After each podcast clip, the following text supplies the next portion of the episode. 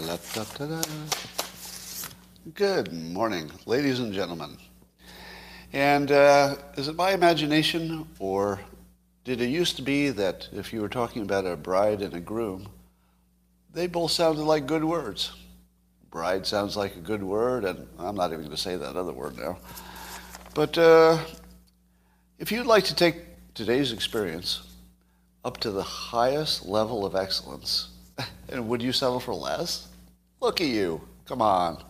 Just look at you. Look at you. Look at you. Yeah, you don't settle. You're the kind of person who will take it all. You don't leave money on the table. No, you don't.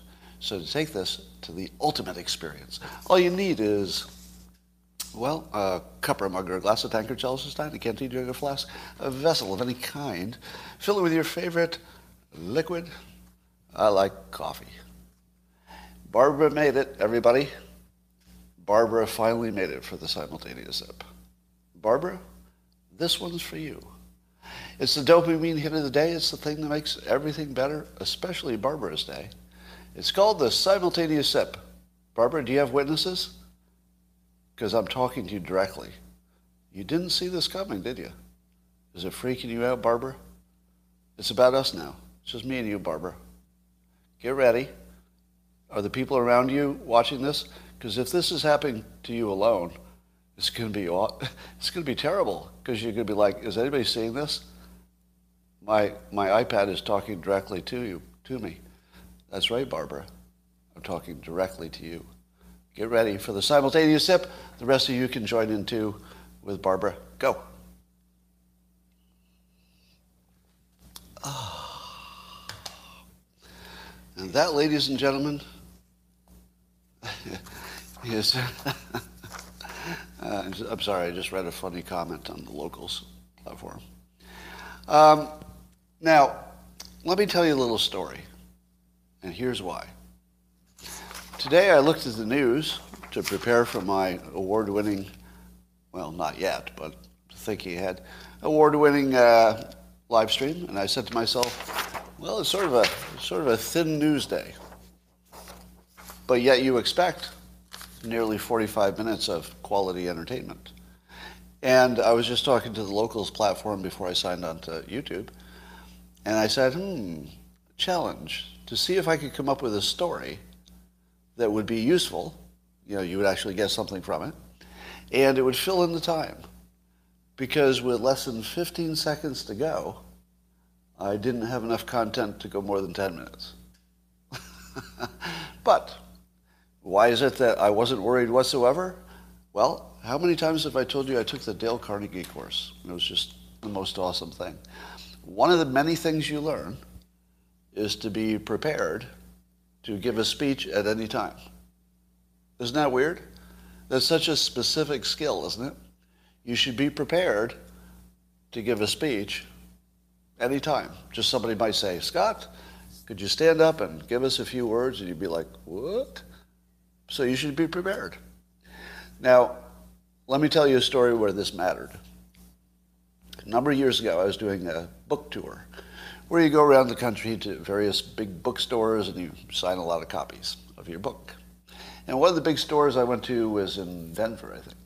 It was a not just a bookstore, it was almost like a, a complex. It was like a major bookstore plus operation. And so you usually have a handler, and your handler goes with you and takes you to the various places you have to visit for interviews and whatever. And the handler and I walk in, and the, the uh, manager of the bookstore greets us, is all excited that I'm there, and says, "Oh, we're so happy that you're here. Um, people have been uh, waiting in, for your speech for over an hour." And I said, "My what?" And they said, "Your your talk. People are real excited about your talk." And I said, "My what? My what?" It sounded like you said talk. And they said, "Yeah, your talk that you're going to give." The, the room is full. It's an overflow capacity. Can't believe how many people showed up. And I said, the room, the talk, the what? I thought I was just there to sign books. And she goes, yeah. And she takes me to the room and opens the door, and there's this enormous auditorium full of people who are waiting for my talk. that, that I had no idea I was giving until I showed up. Now, what happened?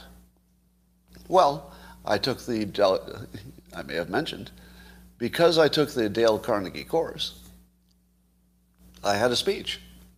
And so I just gave it. That was it. and so I'm demonstrating to you what I learned in the Dale Carnegie course.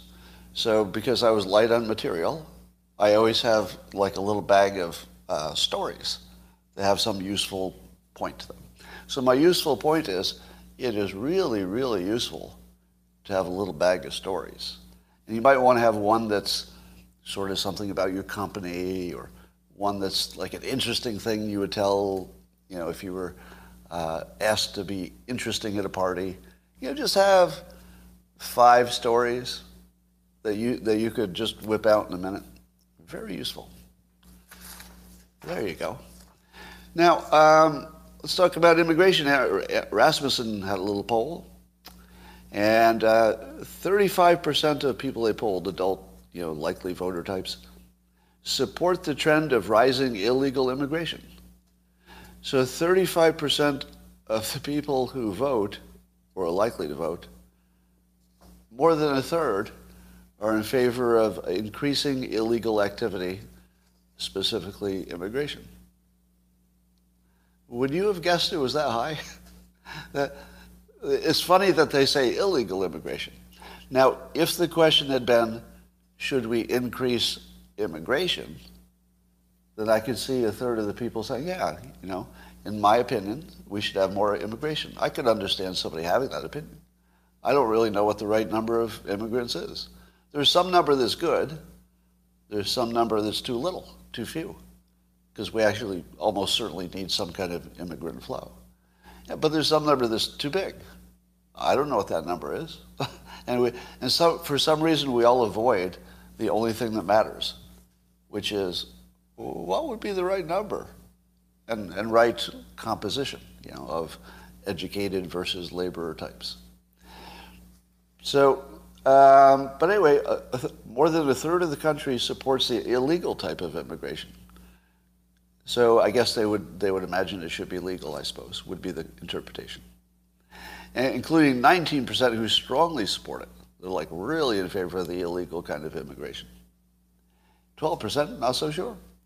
Um, so a majority, 53% of Democrats support the trend of record-setting illegal immigration but 75% of Republicans say no, and uh, 54% of voters uh, not affiliated with either party say no, I guess.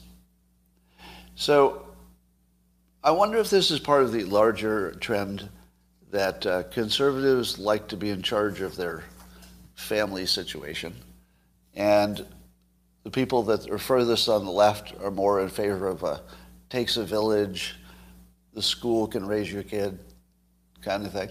It just seems like more of that, because um, if you wanted to like you know protect your family, you can imagine that you might say less immigration, because it might have some you know impact on your family. But if you were like you know everybody is a village, then you'd say, hey, it doesn't matter who you are, come on in, we'll figure it out collectively. So I guess that makes sense philosophically that they would think that. But I can't imagine uh, well, let me, let me give you my overall philosophy of all these things. Whenever there's a question of individual benefit, uh, cost or benefit, versus protecting a system, if the system is a really important one, I generally favor the system. Take, for example, uh, capitalism. I think capitalism works better than the alternatives, but it has all these problems pretty bad problems. You know, lots of inequality, blah blah blah. Uh, but still, if it came to a choice of making everybody equal or having capitalism with all its flaws, I would support the system because the system is what gets you to the the most people getting the most benefit over the longest period of time. Same with free speech. You come up with lots of examples where you'd say, eh, I don't like that free speech, but still, you're better off supporting the system that free speech exists despite all of its horrible flaws, according to you. Um, so immigration is the same thing. Uh, it feels as if the Democrats are looking at it as um, sort of a, a human, individual human suffering kind of situation, which it is. It's 100% exactly that. It's about human suffering and human condition. But if you, if you take the very, uh, and I, I have respect for the position, if you have the empathy that you can't release yourself from caring about the individuals and saying, you know, if they can make it to the border, let's just do what we can to help them. That's great empathy. And as a human being, I would actually probably quite appreciate you. You're the kind of person I would want as a friend, that you have that much empathy, that you really can't see the system beyond the individual suffering. That's somewhat, it's a somewhat worthy, kind of uh, respectable position, even if you don't hold it. You'd have to say, you can't hate somebody who can't look past individual suffering to see the system. But uh, I guess I'm a worse person because I can do that. So, in my opinion, most people would be best off with systems that have integrity. So I'd like to see the immigration system work legally and effectively. And then separately, once you have your immigration completely controlled, then you have a separate conversation about what's the right amount, and you do it logically. You, know, you do it in the way that supports the most benefit for the most people, which almost certainly would be um, America first. In other words, keeping America strong has a ripple effect of protecting the entire continent, right? Don't you think South America is better off because the United States is strong? Like you don't even need much of a military in South America because who who's going to attack South America? Like nobody's going to take a run on South America because America is so strong. So it's hard to separate what is uh, good for America and its strength and how that benefits other countries. You know, is Japan uh, better off for having an American defensive umbrella over there? Probably. Probably. All right. Breaking news. Um, maybe it's already happened, but uh, apparently Elon Musk has gotten further than we imagined, or some imagined, and he's raised the money, and it looks like they could make a deal, Twitter and Elon Musk, today. So there, there might actually be an announcement today that Elon Musk is buying Twitter, and it's, it's going through. Now, I'm a little skeptical. It seems a little too easy. Were any of you expecting it to be this easy? And it, could be that the threat of uh, lawsuits was big enough that the board just said, ah, we're out, which would be pretty rational. Pretty rational. I should mention that I own some Twitter stock. So I guess it would be good for me if he buys it. Although I would have held it longer than, you know, that. But, yeah. So it isn't my I, I suppose as an investor, it wasn't exactly my preference, but as a as an American, I guess, you know, I guess I like the, the benefit to free speech. Um, spe- speaking of Elon Musk, uh, it makes me think of Bill Gates. There's a meme that's being fact checked, so Reuters Facts and others are saying it's not true, uh, and the photo has been doctored. There's a photo of Bill Gates crossing the street in which he has enormous breasts. Now, I'm not talking about his just unflattering photos that you've seen. I'm talking about actually photoshopped gigantic breasts. And, the and Reuters felt the need to fact check that because there would be some people who imagined that he had transitioned and uh, he had uh, enormous breasts. But it's not true. It is not true. He has only average sized breasts. So if you thought that uh, Bill Gates had enormous breasts, totally untrue. They're larger than average. They're healthy sized. All right. Um, speaking of freedom, once Elon Musk uh, buys Twitter uh, and returns free speech to all of us, which I think we would all applaud, I think the first order of business is he, he should uh, ban Disney from the platform because uh, I love free speech, but fuck Disney, am I right? I mean, fuck those guys. So I do like free speech, but with the exception of stuff I don't like. So I will make an exception. So um, I have been convinced by the people on the internet who have made a good argument. Lots of times I don't change my mind. I don't change my mind. But this is, this is one of those cases where when you're faced with a superior argument, I think you have to fold to it. And so the argument I've been presented with the last several days is that, yeah, free speech is great unless it's something you really, really don't like. And then it starts interfering with the actual workings of the government. And if your free speech is the kind that actually matters, the kind that would change something, that, that's extra dangerous. So the kind of speech that um, I think free speech should allow is the kind that agrees with all of my personal views. Uh, but beyond that, I'd, I'd really like to see stuff banned. So I'm hoping Elon Musk will just start banning the stuff I don't like. Because otherwise, I don't think I could support this. As as a stockholder, I'd have to vote against it. I need him in there banning shit I don't want. Uh, because if, if people start giving their opinions, then things will happen I don't like. And that would be weak. And I don't want to be weak. So I want to be strong and uh, violate the Constitution uh, for things that I like and things I want. Okay, some of you can't even tell when I'm kidding, can you? How many of you don't know that I'm not serious? Raise your hand. Come on, raise your hand. All right. Well, um, I'm hearing some terrible arguments about the Disney thing, but are you all bored with that? Is everybody done with the Disney story? Because here's what I think happened. I think, I think I would say, hey, free speech is more important than these things. Then people would say, are you a groomer? And I'd say, well, I don't even think that's the right conversation. And then I'd say, hey, free speech is still important. And somebody would say, but Disney's deal is, is uh, better than other corporations. And I'd say, I don't even think that's the topic. And the, so I don't know if I ever even had a real conversation about it because you couldn't get anybody to even stick to the topic. It was like, well, what about this other thing? All right. So there's nothing there for us to talk about, I guess. Um, here's, but let me give you one useful, uh, let's say, lesson, a micro lesson on analysis.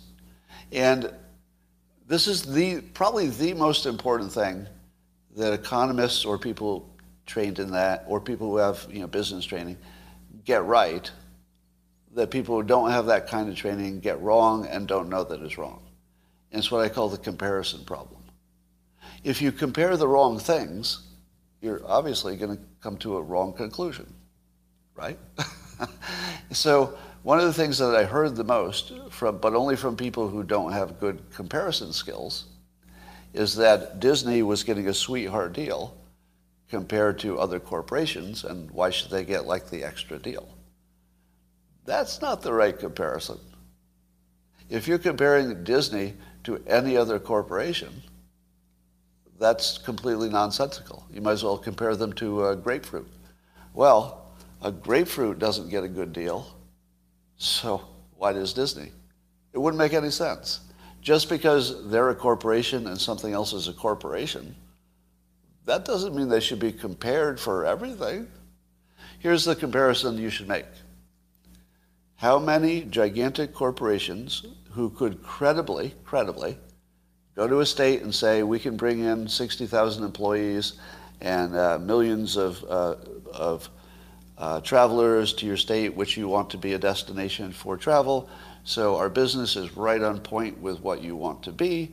It will bring in gigantic revenue for you and what we would like in return for the efficiency of building it, primarily just for efficiency, so that you and I can get our benefits as soon as possible. Uh, how about we have some autonomy, and uh, that autonomy will have a certain length deal. In the beginning, this will be like really good for us, but also really good for you because you're getting this, this all this economic development. So, and on and on. So the, the correct comparison is this. Disney and what they asked Florida for compared to the other company that asked Florida for the same thing and could offer the same benefit in return. That's the only comparison. If you compared anything else, then you're not well trained in comparing.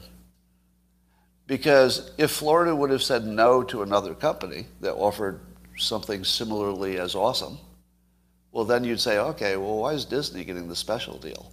If somebody else made the same offer, shouldn't they get the same consideration? And the answer is yes. Yes, they should.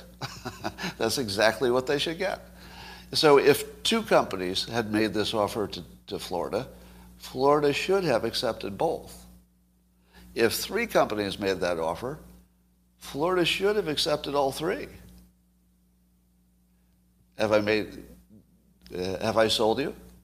That everybody who said other corporations didn't get this deal, just, they're not right or wrong. It's not a question of right or wrong. It's not even the right comparison. It's like comparing it to a grapefruit. It has no, no relevance whatsoever. Okay.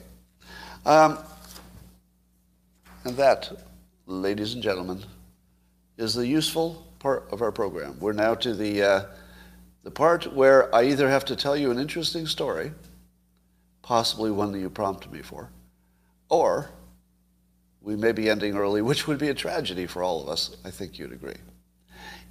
And while you're thinking what you would like me to tell you in terms of a story, or possibly, if you would like me to heal anybody from any problems, I will be taking this gratuitous extra sip and, uh, and watching your comments. Uh, mushrooms is the question. Am I, am I mad at you? No, I'm not mad at you. Um, more about mushrooms. Well, that does seem to be the issue of the day, doesn't it? But I worry that I've talked about it too much. I'll just, I'll just give you the, the basic idea, which is uh, I thought I tried some recently, but I don't think they were actually, they were either inert or something. So I don't have any recent uh, experience with it. And my first experience, I thought, changed me forever. So I don't know what's going on. I, I don't know why once it was a profound life-changing experience and the second time it wasn't. But one possibility is that I'd already changed. I worry about that. I mean, I don't worry about it, but I suppose that would be good. Um, yeah, why would I want to change again? Exactly. Google Education, what's that? Uh, Shellenberger's chances in the election. Strangely good. Yeah. Michael Shellenberger running as an independent with, you know, he's written books on everything from homelessness, how to, how to deal with it, drug addiction, energy policy, you know, directly related to California. He's researched, you know, forest fire stuff. Basically, the water problem, every problem that's specific to California, he's actually become an expert on. And he's an insanely good communicator and persuader. So could he? He actually does have a lane. Um, I think the difference between me saying he has a really high chance and predicting he actually will win is what the media does. Because he is so media friendly. Like he can he can appear on media left and right because he's an independent. So he's not locked down of either media. Think about that. Just think about that. Who, who, who was the last person who was smart enough to figure out how to stake out a position in which CNN and Fox News would both be equally happy to have you as a guest? Name one other person who has accomplished that. Can you? No. Oh, uh, Andrew Yang, okay. Well, Trump for a while, and then he even gave up. Arnold, actually, actually Arnold's pretty good. Uh, Arnold is good. All right, so I guess there are a few, but uh, Mark Cuban, but you know, I'm not. Uh, he's not as political uh, as he could be. Yeah, Elon Musk, right? But they're not political. Remember, so I'm talking about somebody actually running for office who would be just as desired on the left and right. And here's the reason. What makes news is, is not just doing something well. That's not news. Because people are doing things at various levels of quality all the time. They can't all be news. What's news is something somebody does something a different way. And that's the thing he's got. And the different way is so obviously superior. It, it's a different way that literally nobody can argue with. Like, what would be the argument against him having a deep knowledge and best selling books on exactly the topic that you're trying to solve? Now, you could argue you don't like his solution, but you can't argue against that being a better process. Like having somebody who's really shown by his own production, the, the work he's produced, and the activism. I mean, he's, he's been directly on the streets uh, working on fentanyl and stuff. So if you were to design a perfect candidate, that candidate would be, you know, tall and good looking and have great hair, check. you know, you, those things shouldn't matter, right? It shouldn't matter that you're tall and good looking and you have great hair. But it does. It does. Sorry. It does. Um, probably one of the best communicators that I've ever seen as a, as a politician. He's got that. So now combine just those two things. If that's all you had, if all you had was the look and you were one of the best communicators anybody had ever seen, you'd probably get elected to stuff, right?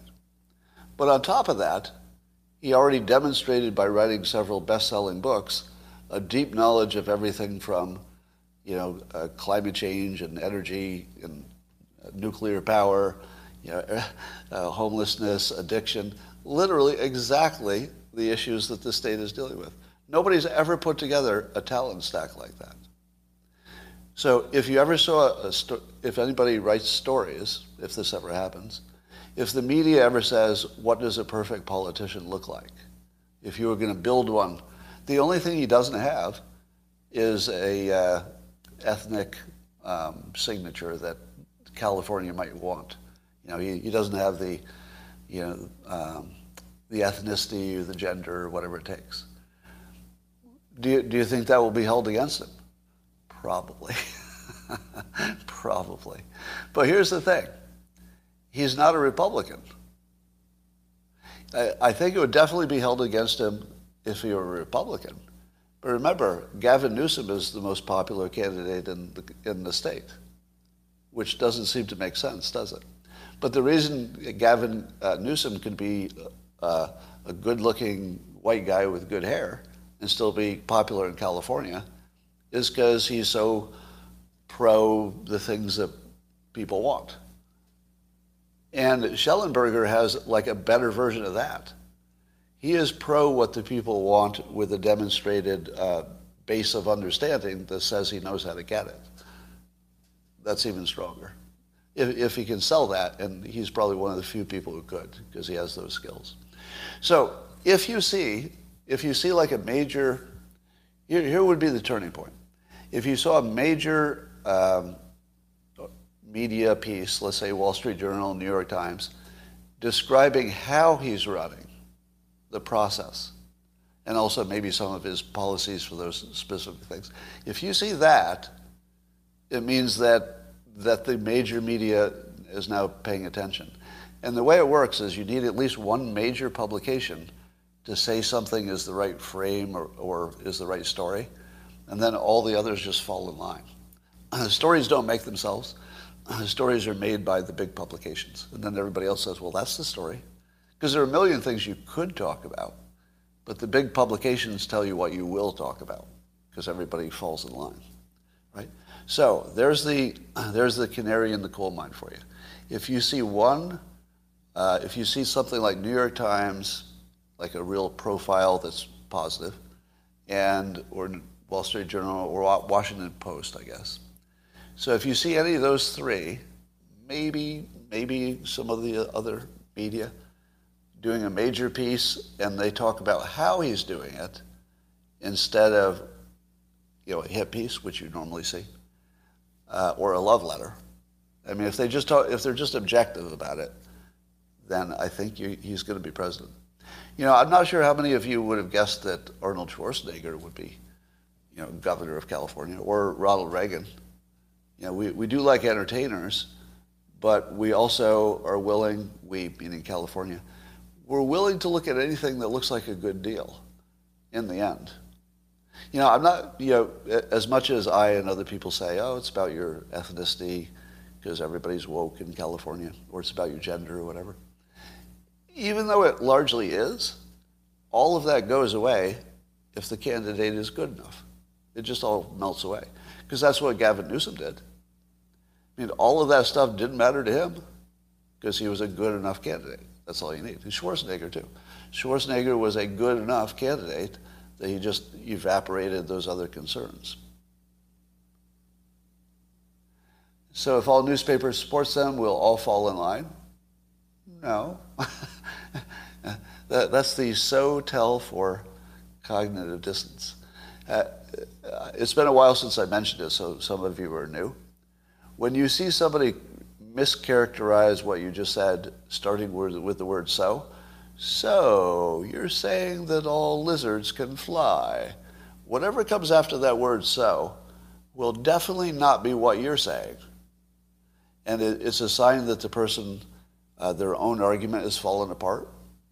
So when somebody responds with a so, you've already won. You could actually just walk away and go, oh, well, there it is. Victory. There's the so. And the first time I ever tell you, let, tell you that, you think, what? You can actually tell when you've won an argument by that one word? Really? Really? That one word, you put it in front of a sentence, and, that, and that's, that's all it takes? Uh, you don't even need to know what the rest of the sentence is, Scott? Seriously? Yes. Yes, seriously. when you start looking for it, you'll see it so clearly. Yeah. All, all of this. So, what you're saying is, is a guarantee that you just won the argument. Because, and here's why. If somebody still had an argument, they would have used it. They wouldn't have to mischaracterize what you're saying. They would simply use what you're saying and say, well, here's why, why the thing you're saying doesn't make sense, if they had an argument. Otherwise, they go, so what you're saying is that uh, even Hitler would be okay as your roommate. Is that what you're saying? No. No, nobody's saying that. No. Um, it's not good for? All right, let's see if I can. Uh, uh, my claim that my oh, so somebody's saying that my claim that my bad experience with what I thought were mushrooms uh, for me to say that maybe it wasn't actually active mushrooms is cognitive dissonance. Possible. But there's no trigger for it. In other words, I could be wrong or I could be right, but cognitive dissonance would require that there was something uh, about my prior opinions that this would violate, and nothing like that happened. So there's nothing that could have changed my mind there's just some knowledge that I'm lacking, which is what was in it. Now, some have said that the difference between a good trip and a bad trip, if you can call it that, on mushrooms would be, you know, how much you liked it, basically. But in both cases, it would be a, a, a, a I guess, psychedelic or mildly, mildly psychedelic effect, and I didn't have any. So uh, if you take something in the higher dose range and you don't have any effect, I'm not sure you'd call that a bad trip. All I had was a really bad stomach ache that lasted 24 hours. Could be just stale, yeah, maybe. Who knows? Um, so, I don't think, I, I think that there was something else going on. And two people had the same experience at the same time, so. Uh, I, I, doubt that. I doubt that both had exactly the same unusual experience. So anyway, there's not much to say about that because I don't. I don't have enough information about what it was that I ingested. Um, it wasn't microdosing. So those of you who think I didn't take enough, uh, I, I followed the directions. I definitely took enough. But if this doesn't tell you to not do drugs, nothing will. Um, it's interesting the, the variety of experiences people have had. It's really interesting. Yeah, so uh, apparently people have had experiences all over the place. But I suspect it's because I, I think we're thinking that the difference is in us, and I think that's probably an illusion. Because there's no quality control for this particular illegal drug. So if there's no quality control, has, probably has more to do with the product than some state you're in. So my guess is that you could be in a bad state and it would put you in a good mood if you got the good stuff. And if you were in a bad mood and you got the bad stuff, you'd think it was because your mood, but maybe it was just a bad bag of stuff. Who knows? Who knows? What do you think of woke corporations? Well, um, isn't today's wokeness tomorrow's, uh, uh, let's say, on the same side of history? It's hard to look at stuff in the present because all that matters is how we're going to look at it in a year or 10 years. And, you know, I, I try to take myself back and say, okay, what would it have been like when corporations were saying, we're going to try to make sure we have more diversity? Today that sounds pretty routine, doesn't it? It sounds pretty, well, that's just normal. Why wouldn't they? It's good for them, good for the public. Yeah, they should put some effort into that. Uh, let's give us some diversity. Now, if, if you go too hard on that, you know, you can, it's just discrimination. But there's probably some way to do it that's only a, a little bit discriminatory, but gets you some benefits, maybe. So if you look at that, uh, if you looked at it when it was happening, it just looked like wokeness gone too far, because I was in the middle of it when it did happen. I lost two jobs because I was a white male. So when that happened, I said to myself, well, that's terrible. it's an overreaction. Why are these companies being forced to be so woke? And, you know, why can't I just do a good job and get promoted for my, for my abilities? You know, why did, why did my ethnicity have to even be an issue? So that's what I thought at the time. But because of those and other efforts, corporations are more diverse than they used to be. And so you look at it in, with now an historical view of it, and even I, who, as I said, lost two jobs for being a white guy, and I was told that directly by my bosses, by the way, at a large bank and then at the phone company. So I'm not guessing. You know, it's not a conspiracy theory. My boss in both places said, sorry, we won't be able to promote you because you're white and male. I hated it. But now I look at it, you know, 30 years of distance in the past, and I say to myself, you know, I don't know. It, it, if that's the only way you could have gotten here, and things do look better in, in that one sense, diversity has improved. I don't know. It, it's hard for me to judge it as harshly as I judged it when it was, it was literally screwing me. so, so the first thing you have to do is say, what would it look like in a few years? And, and one possibility is that in 10 years you're going to say, oh yeah, um, what Disney was fighting for was mischaracterized. Because don't you think both sides are mischaracterized? When you look at the, the Disney thing and, and DeSantis and the Don't Say Gay, both sides mischaracterize the other one's point, right? That's why it's, a, it's, a, it's just a stupid debate. It's really just power. You know, it's people doing what they can because they can, because it feels like power and it gives them a dopamine hit. But basically, it's just two liars facing off with each other. It's hard for me to take sides with liars. Sometimes you have to. I know what you're going to say. Sometimes you have to. But I don't like to do it if, if I could avoid it. Like, even if the liar is on my side, I don't really want to side with a liar. Not really.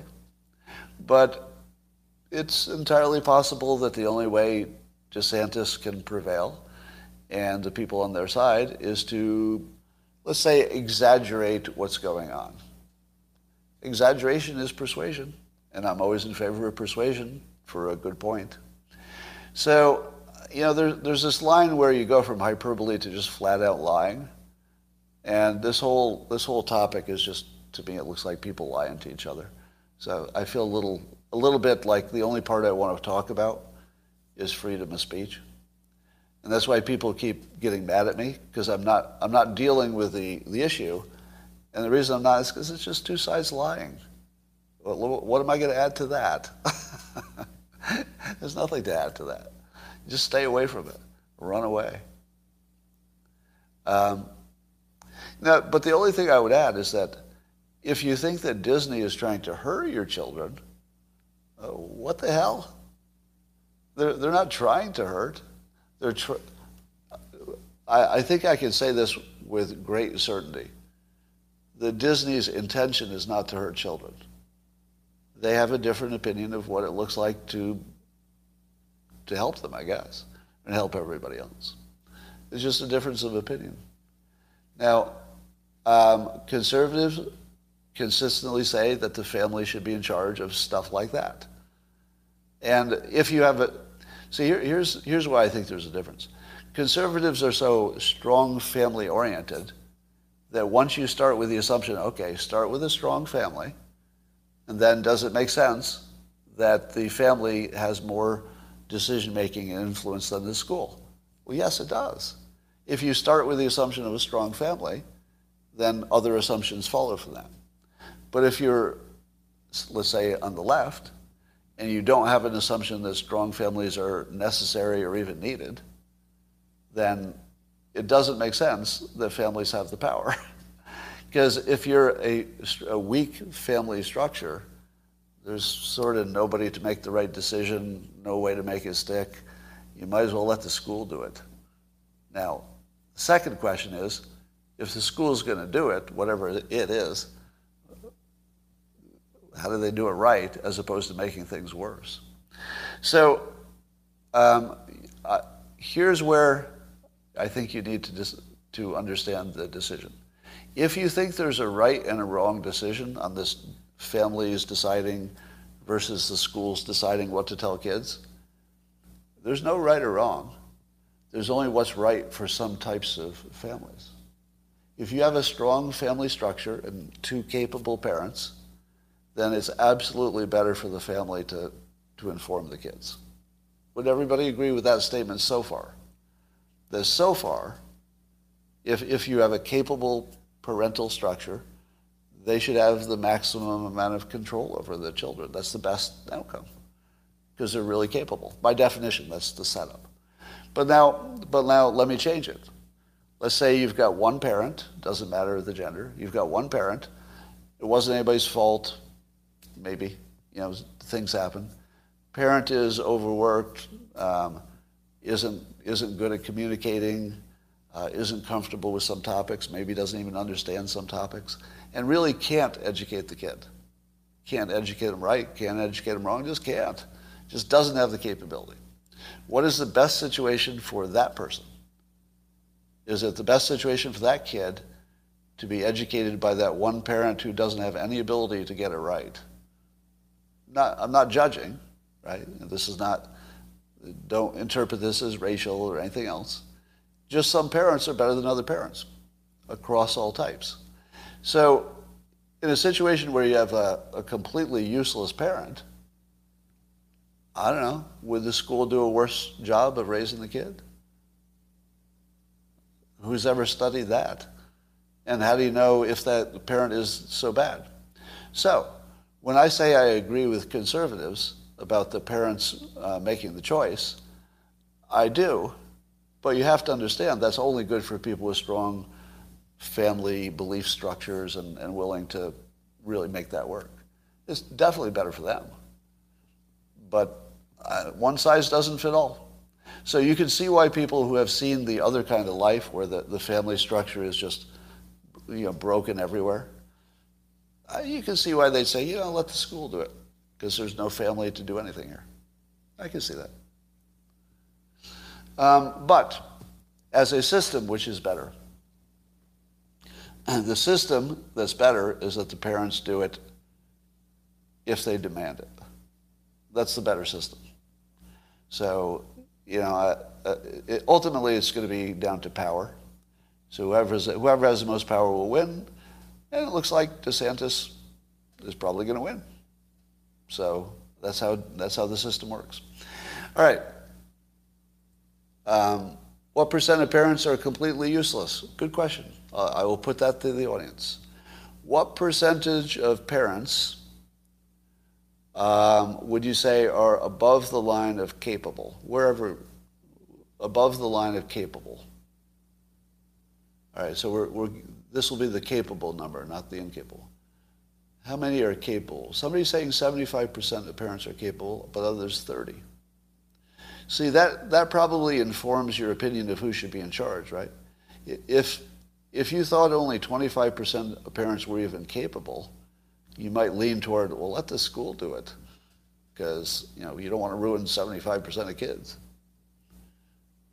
Yeah, and I guess we don't know, and everybody would have a different idea of what capable looks like, et cetera. And, but I'll, I'll tell you, my observation is that the school raises your kid no matter what. So that, I guess part of the reason that I'm a little less engaged in this topic is that if you, if you've observed children at all, if they go to school, if they go to public school, because that's the separate option, right? You know, a lot of people would like to have their option of taking them to a private school or a different school. But if they go to public school, the school raises your kid. There's nothing you can do about it. And it's their friends who do it. Do you know all that uh, sexuality stuff that you want the parent to teach? It's coming from their friends. You know, the parents can try. Hey, let me sit you down and tell you all about this LGBTQ stuff, kids, when you're old enough. By the time, by the time your parents sit you down and talk to you, your kids, your, the kids' friends have already completely indoctrinated them into whatever the hell they believe. Now, the good news is that the whole LGBTQ thing is, is very accepted in younger in the younger generation. So it's almost a non-issue. It's more like a curiosity, but it's not like a judgment sort of thing for them. Where did they get that? Did they get that from the school? Did they get that from their parents? No. Most parents don't say anything. Most schools don't say anything, except, oh, I'll give you an example. When, when I went to school a million years ago, uh, we had a art teacher who was, I'm going to say, obviously gay. could I be wrong? Yeah, I suppose I could have been wrong, and everybody in the town could have been wrong, and that fine young man that he lived with could have been just a friend. Maybe. I mean, but trust me on this. I had a gay art teacher. Now, this was well, be, well before wokeness. But I have to say it probably normalized it for me just by example. Just, just the fact that he existed and uh, he wasn't fired for it. He, uh, people, people made unkind remarks behind his back, of course, in those days. Uh, but I think it normalized it. So all, you have to be, you have to be sort of uh, humble about what a parent can even do to a kid. Because the kids are just seeing examples of stuff and talking to their friends, and that's got to be 75% of it, plus genetics. If you take the kids' genetic propensities, their peer pressure, and just the stuff that they're observing on TV and everywhere else, uh, that's 90% of their socialization. And the parents might be 10% about pick up, you know, clean your room and show up on time. that's about it. But despite the minimal impact that I think parents actually have on that specific kind of a question, uh, I think the system works better when the parents have, have that power and not the state, whenever you can make that happen. Because one of the choices that the parent could make is, oh, let the school do it. So maybe that's just a choice. Or you know, we'll wait a few years when the kid is longer, older and the school can do it. But really, I guess the, the question is more about the age it's happening, isn't it?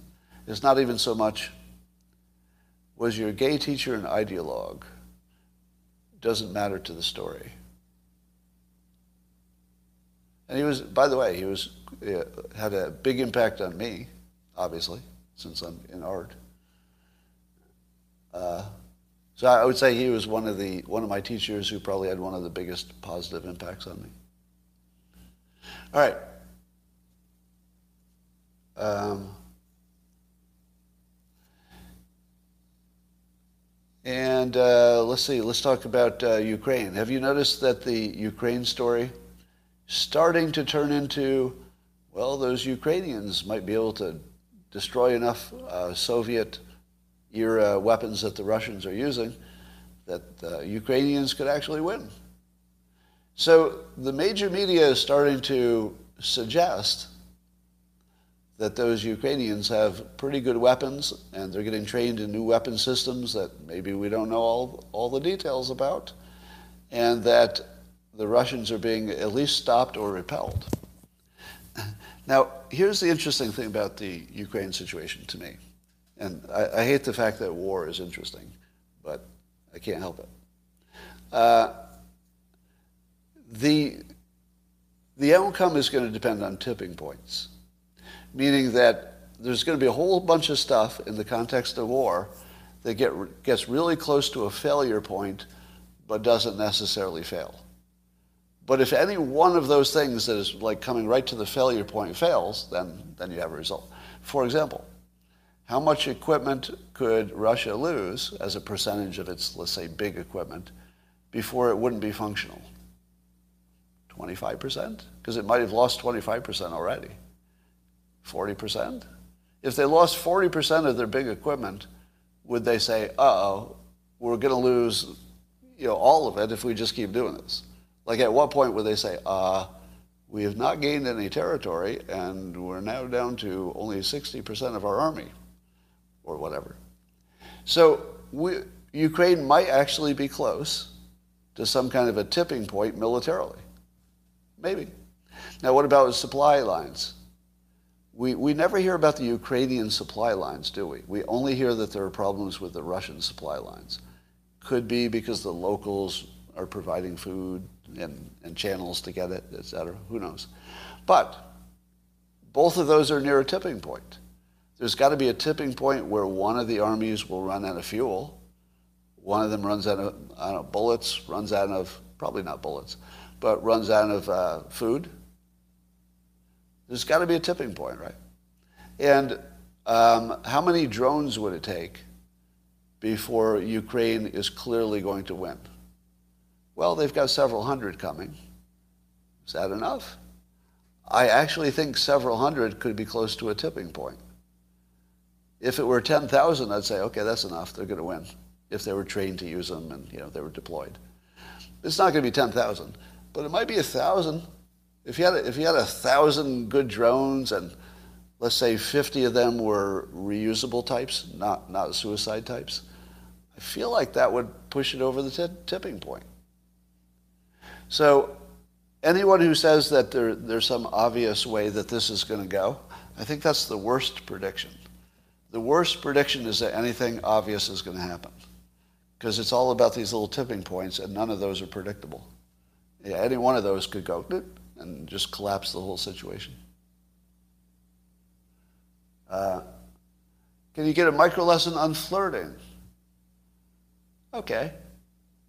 All right, I'll give you a micro lesson on flirting. Um, do everything you can to not have to. so if you're flirting, and that's like, that's the way you're going to win, if that's all you got, you're probably already lost. A better strategy would be to work on your fitness and your style and make sure your haircut and your skin looks good and uh, you know, you're, you're doing everything you can to present yourself as something that somebody would want. Because if you do that, then flirting can be reduced to, hi, I'm Bob. That's it. If you get the big stuff right, the flirting is just hi, smile, make eye contact. Uh, do you know? Do you know how a, a, woman can flirt? Let me tell you, how a woman can flirt. Uh, I, I'm going to give you my impression, which will be horrifying. This is going to be horrifying. My impression of a woman flirting with maximum, like just full force. This is full on flirting. Hi. That's it. Done. Direct eye contact and a smile. You're done. Almost every guy will think, I think she's into me. I, I remember for a time my uh, local grocery store was forcing the employees to act extra nice to the customers. It was like a corporate thing. So you'd go in there and, and they'd be like, how are you? You know, nice day. It was like a little over the top. Not long after that, they never could hire an attractive female cashier. Do you know why? Because it felt like they were hitting on you. And I think that they probably all got hit on back. Because so, so if the if the 65 year old uh, guy with weird hair at the cash register says, "Hey, how you doing?" You just think he's friendly. But if the 28 year old, you know, attractive looking woman says, looks at you directly and says, "Hi, how's your day?" Do you know what every guy thinks? I think she's into me a little bit. That feels like flirting, and it probably was a problem. So basically, you know, the, the attractive female cashier demographic just disappeared from that store and never came back. I don't know why, unless it was that. Now, men, of course, would be harder to flirt. But like I said, you just have to present yourself as confident, primarily, uh, have a job and a gym membership. You're done, right? Be confident, have a job, and a gym membership. And things will probably work out for you. That's about it. Oh, and interested, yes. Well, the, the best way to uh, show interest is to be interested, to ask people about their situation, especially if it's a bad situation. If you show empathy, by the way, this is the best definition of um, charisma. I, have mentioned this before, but it's, it's worth it again. Charisma, I heard it defined once as a combination of power plus empathy. And when you first hear that, you're like, hmm, how does that work? Why is that? And I'll explain it. If you saw somebody who had power but no empathy, in other words, they didn't care about you, they would literally be dangerous or feel dangerous. You wouldn't want that person in charge because they don't care about you and they have all this power. That's the worst possible situation. You wouldn't want necessarily to hang out with somebody who had plenty of empathy but no power because you're probably going to end up helping them, right? Now, you might like helping people, but in terms of a leader, you want somebody who has ability you don't have, but also cares about you. Now, that goes to flirting, especially male flirting. So if you're male, you have to demonstrate some kind of power. The power could be uh, confidence, uh, money, position, uh, it could be just your physicality, something like that. That's your power. And so it doesn't have to be real direct power. It has to be like the impression of power, right? Just the impression, however you want to sell that. So you create the impression of power, and then you combine that with interest and empathy. And, and instead of using your power to get what you want, you say, How can I help you? What can I do for you? How, how was your day? Oh, and then show actual interest. Now, if you're faking it, it doesn't work. People can see through, you know, uh, falsehood.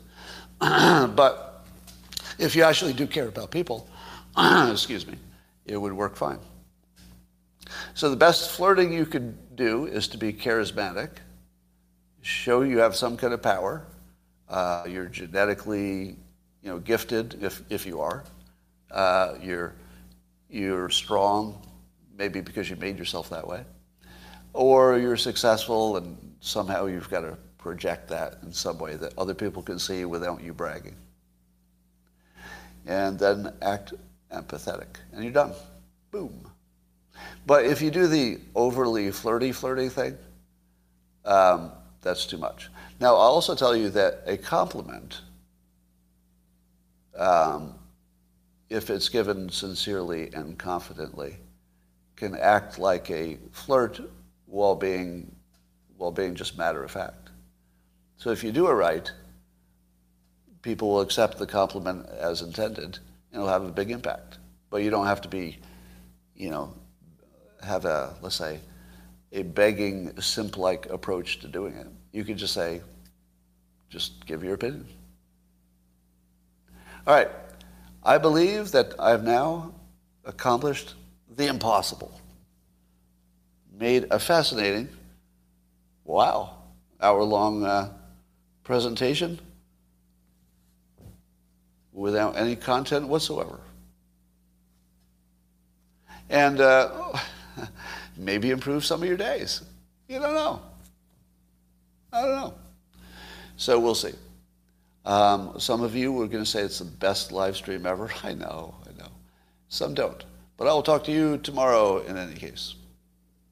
See you tomorrow.